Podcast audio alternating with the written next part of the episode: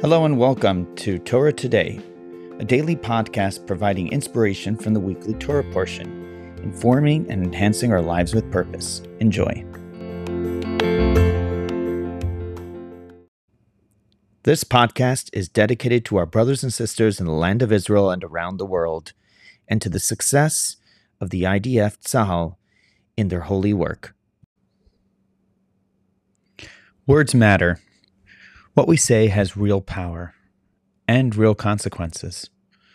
And even in today's society, where we are as expressive as ever before, a society where we communicate now in a multitude of different channels in different ways, which lends us often to be more forthcoming and more expressive in what our thoughts and our feelings are. Generally, you might think that's a good thing. And it's true, it's good to express and communicate and share because that is how we learn and grow and better connect with one another. But sometimes the fact that we share and communicate so much dilutes the value of that communication.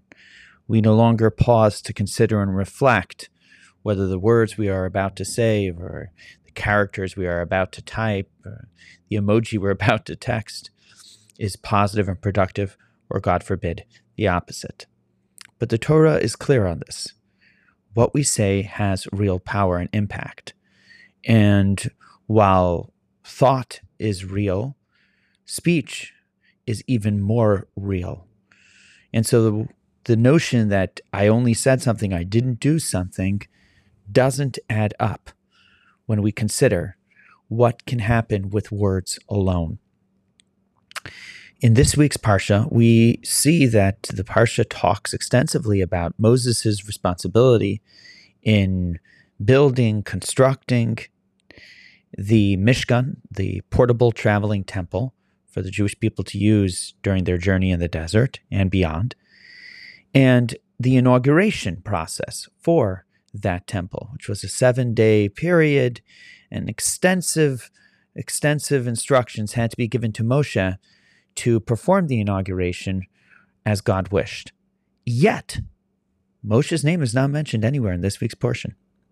Why, might you ask? This could not be a, a coincidence. Moshe's name is mentioned so many times throughout the Torah. And to understand this, we need to go back to the Jewish people receiving the Torah on Mount Sinai and their subsequent failure betrayal to God when they built a golden calf and began worshiping that golden calf. Initially, God was upset at the Jewish people and told Moshe, you know, they have burned the bridge. They have betrayed my trust. I'd rather start a new nation from you, Moshe.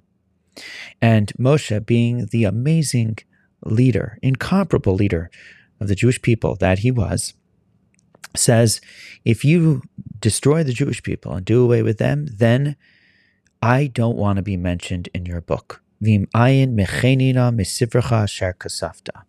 Take me out of your story.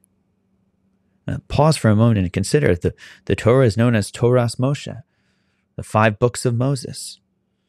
What an incredible opportunity Moses was given to translate and communicate God's word to the Jewish people. And yet, in a moment, he was willing to give it all up in order to protect his people. Now, we know, of course, God said, okay, and accepted the Jewish people's uh, penitence and absolved them, forgave them on uh, what would become the day of Yom Kippur, and gave them a second set of tablets.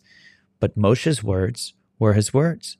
And now that they had been brought into this world, he had spoken them. They had to have some natural consequence in this world, which is why one of the Torah portions does not have Moshe's name recorded. And so, while this might be a simple oversight, eh, there's no such thing as anything simple in the Torah. Everything is there to teach us a lesson. And the lesson here is quite clear words matter. Even if we are trying to effectuate something good, something positive, we need to be thoughtful on how we communicate and how we express ourselves, and always err on the side of positivity, speaking kindly, and removing our speech as much as possible from the negative elements of our world. If we can take something as simple as, as speech and elevate it to a wholly positive and productive experience, imagine how much more connected, how much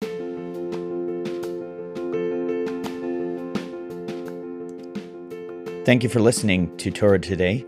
If you would like to dedicate or sponsor a particular podcast, please email askmendy at gmail.com.